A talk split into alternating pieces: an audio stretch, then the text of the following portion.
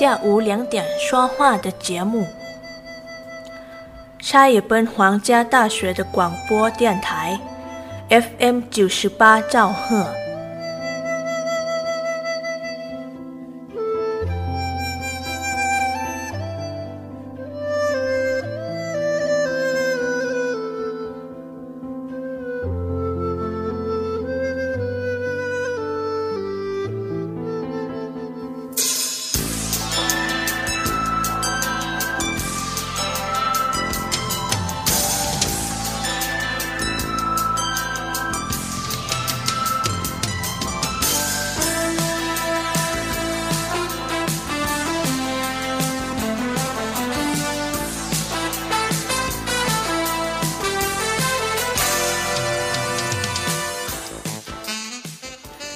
ดีค่ะท่านผู้ฟังคะต้อนรับเข้าสู่ช่วงเวลาของรายการคุยกันบ่าย 2 โมงนะคะ วันนี้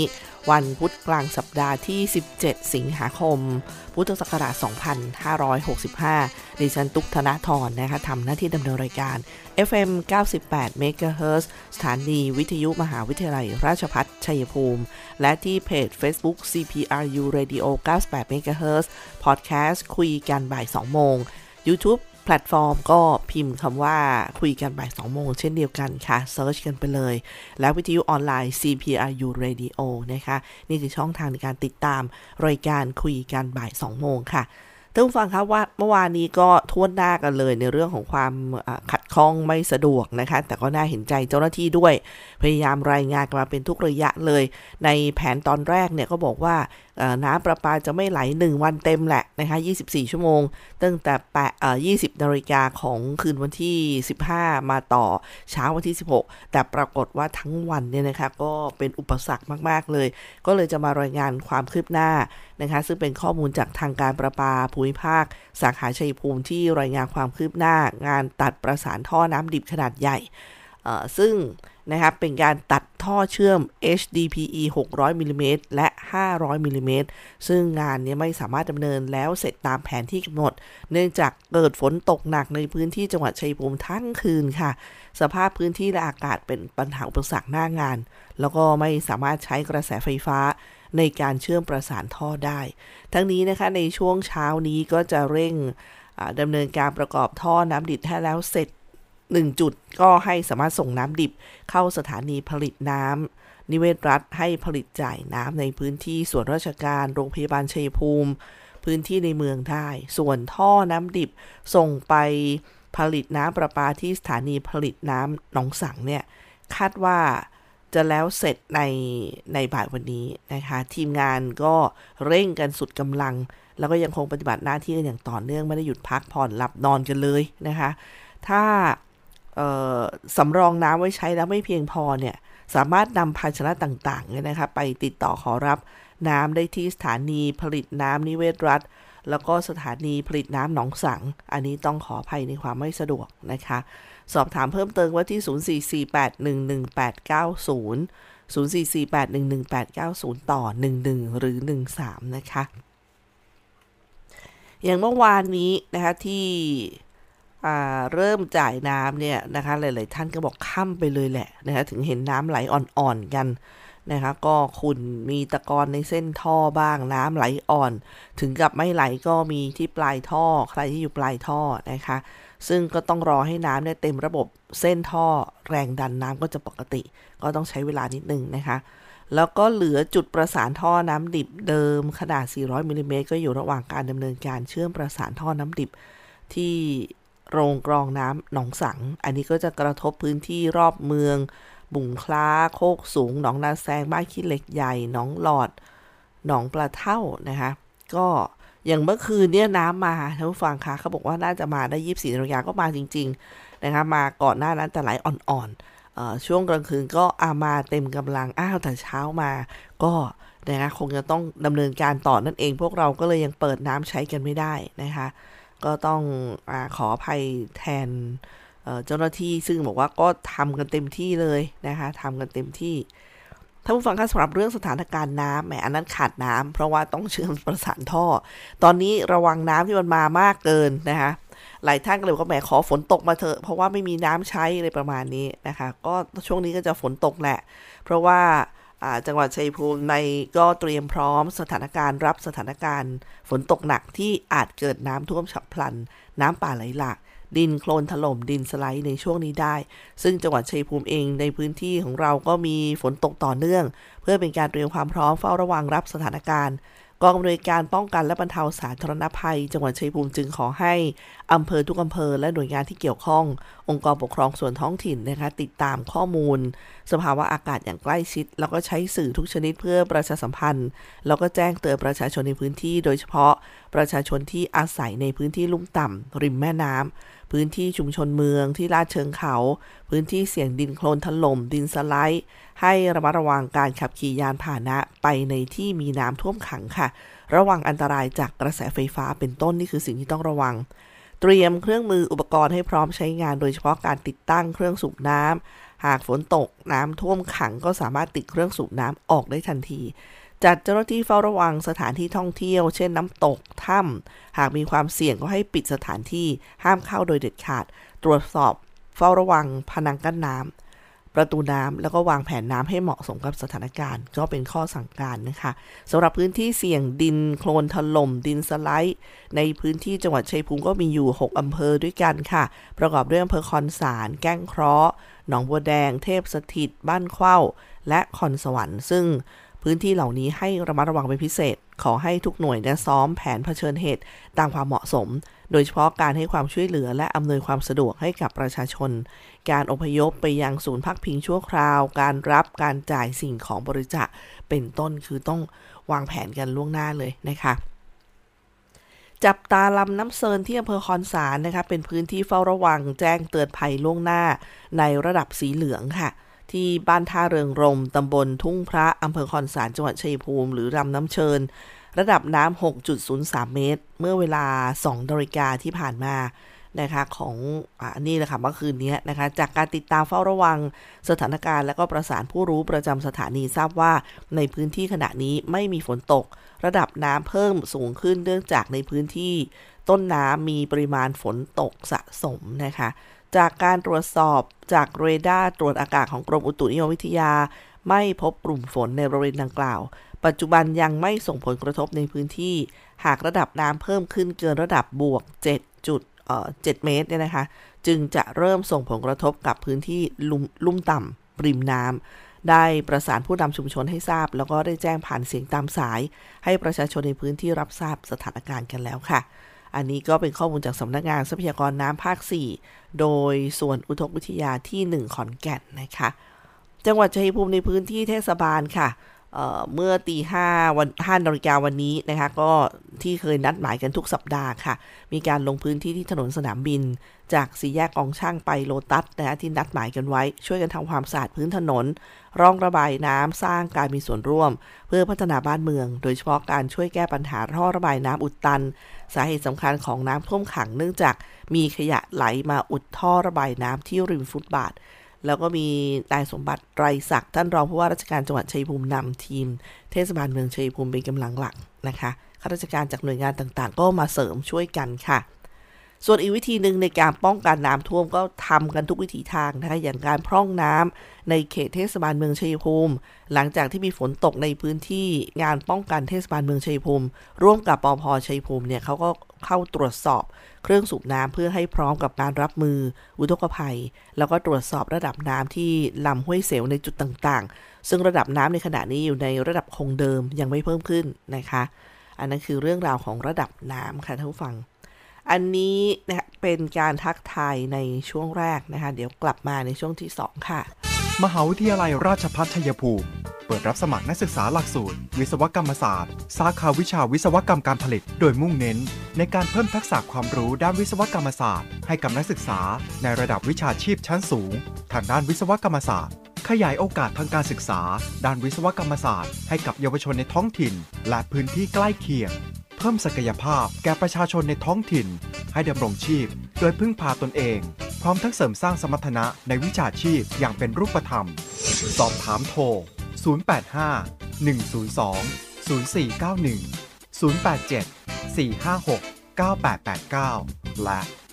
082 453 3052 หรือที่เว็บไซต์ cpru.ac.th มิติใหม่แห่งการศึกษา มหาวิทยาลัยราชพัฒชัยภูมิ มุ่งสร้างบัณฑิตคุณภาพ จากอุตสาหกรรมภูมิภาค สู่อุตสาหกรรมอาเซียน และส่งเสริมการพัฒนาท้องถิ่นข่าวดีเรียนปริญญาตรีที่คณะบริหารธุรกิจ มหาวิทยาลัยราชภัฏชัยภูมิ หลักสูตรบริหารธุรกิจบัณฑิต สาขาวิชาบริหารธุรกิจ วิชาเอกการจัดการ วิชาเอกธุรกิจดิจิทัล วิชาเอกการเงิน และสาขาวิชาการท่องเที่ยวและบริการ เรียนทฤษฎีแค่ 3 ปี จากนั้นไปฝึกสหกิจศึกษาณสถานประกอบการ หรือหน่วยงานจริงอีก 1 ปีทำให้มีโอกาสที่จะได้งานเร็วขึ้น งานดีเงินดี และอยากมีธุรกิจเป็นของตนเอง ต้องเรียนบริหารธุรกิจ ว่าแต่สมัครเรียนกันหรือยัง เพิ่มเติมโทร 081 544 7644 เลือกเรียนบริหารธุรกิจ เลือก CPBS CPRU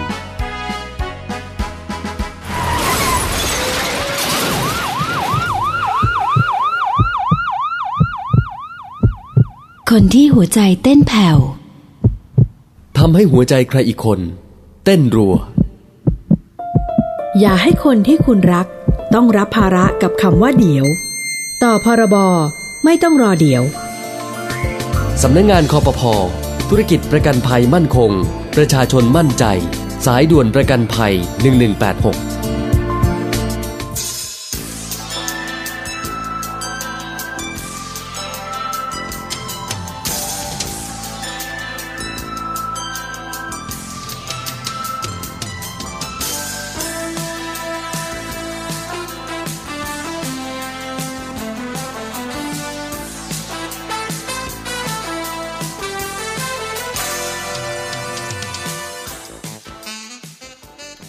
านผู้ฟังคะเดินทางมาถึงช่วงท้ายรายการนะคะก็มีความคืบหน้านะที่ทางกระทรวงการคลังบอกว่าเรื่องของการเปิดลงทะเบียนบัตรคนจนรอบใหม่ 5 กันยายนถึง 19 ตุลาคมนี้นะคะนาย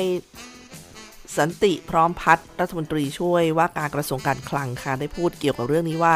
กระทรวงการคลังได้ข้อสรุปจะมีการเปิดลงทะเบียน โครงการบัตรสวัสดิการแห่งรัฐ หรือบัตรคนจนรอบใหม่ ในวันที่ 5 กันยายน ถึง 19 ตุลาคมนี้นะคะ โดยจะเปิดลงทะเบียนผ่าน สาขาธนาคารรัฐ 3 แห่งก็ได้แก่ธนาคารทกส ธนาคารออมสิน ธนาคารกรุงไทย รวมถึงหน่วยงานท้องถิ่นอาทิ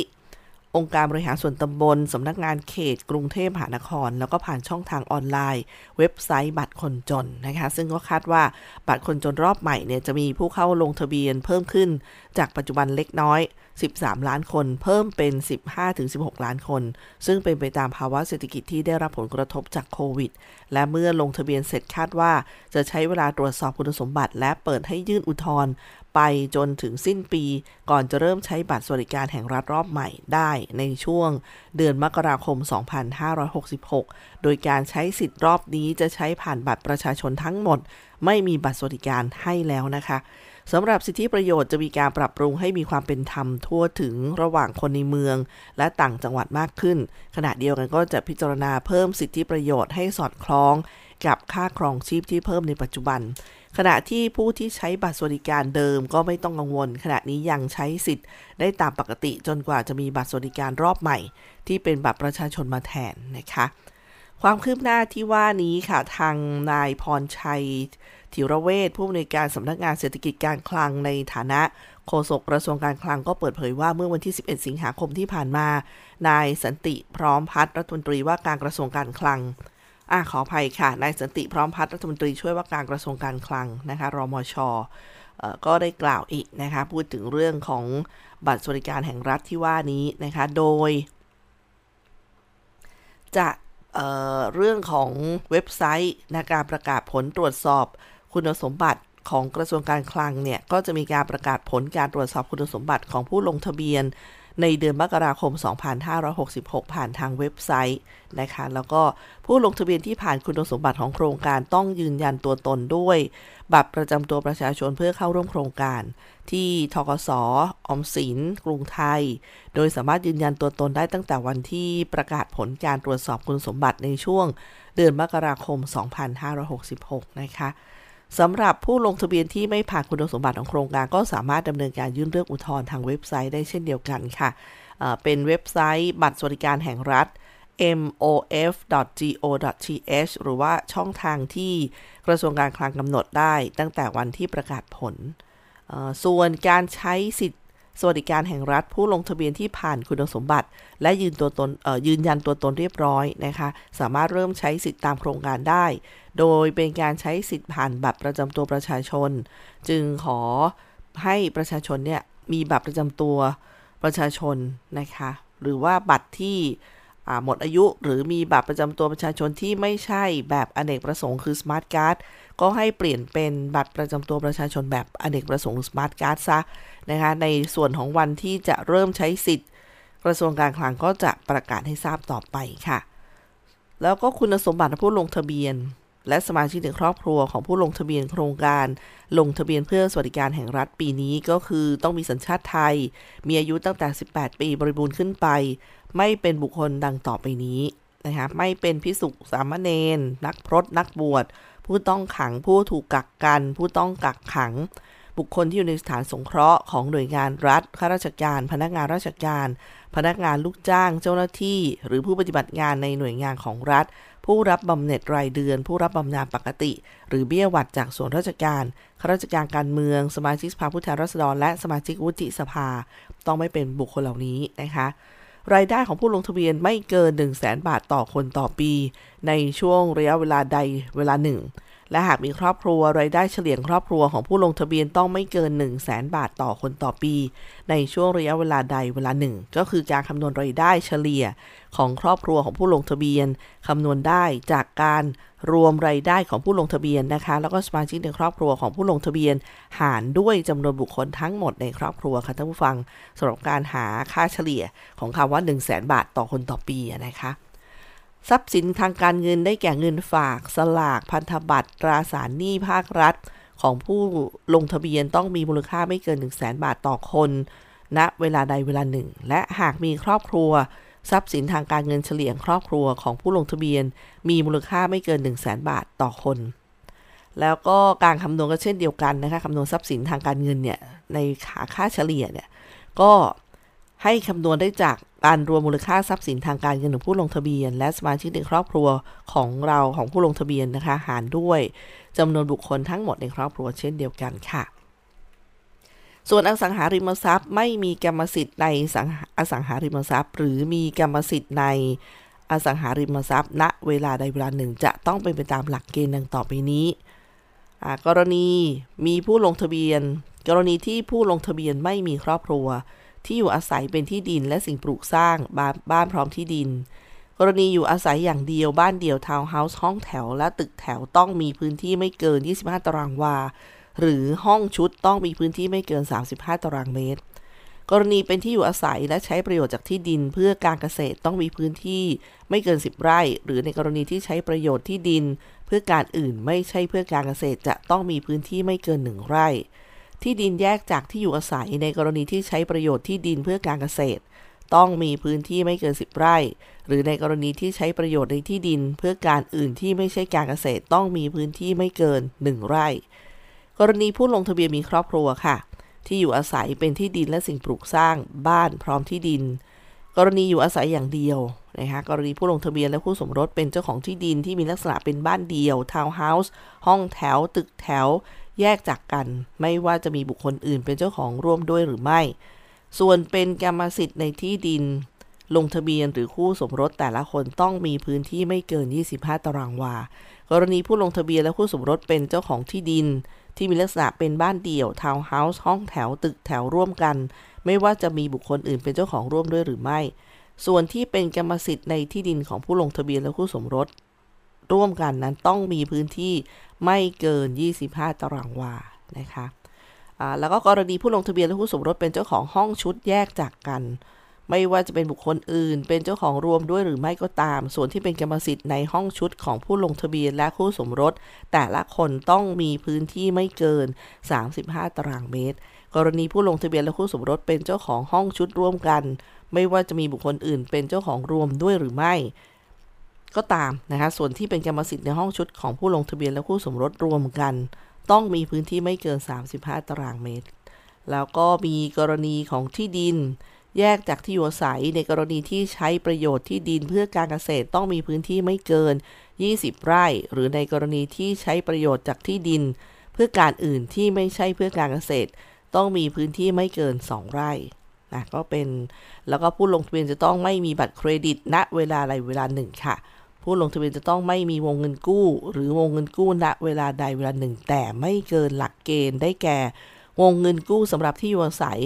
รวมกันไม่เกิน 1.5 ล้านบาท หรือ และหรือนะคะวงเงินกู้สำหรับยานพาหนะรวมกันไม่เกิน 1 ล้านบาทนะก็เป็นหลักเกณฑ์ที่นะคะทางโฆษกกระทรวงการคลังก็บอกเพิ่มเติมว่าการดำเนินงานโครงการนี้ เป็นความร่วมมือระหว่างกระทรวงการคลังและหน่วยงานที่เกี่ยวข้องทั้งสิ้น 47 หน่วยงาน ซึ่งมีทั้งหน่วยงานที่เป็นหน่วยรับลงทะเบียน และหน่วยตรวจสอบคุณสมบัติ โดยกระทรวงการคลังก็จะจัดพิธีลงบันทึกความร่วมความเข้าใจร่วมมือกันเนี่ยกับโครงการนี้นะคะนี่ก็ลงมาแล้ว 16 สิงหาคม อันนี้ก็เอามาแจ้งทบทบทวนท่านผู้ฟังคะว่า คนที่จะมีสิทธิ์ในโครงการนี้เป็นยังไงบ้างนะคะ มดเวลาของรายการคุยกันบ่ายสองโมงสดวันนี้ค่ะ ดิฉันตุ๊กธนทรดำเนินรายการ สวัสดีค่ะ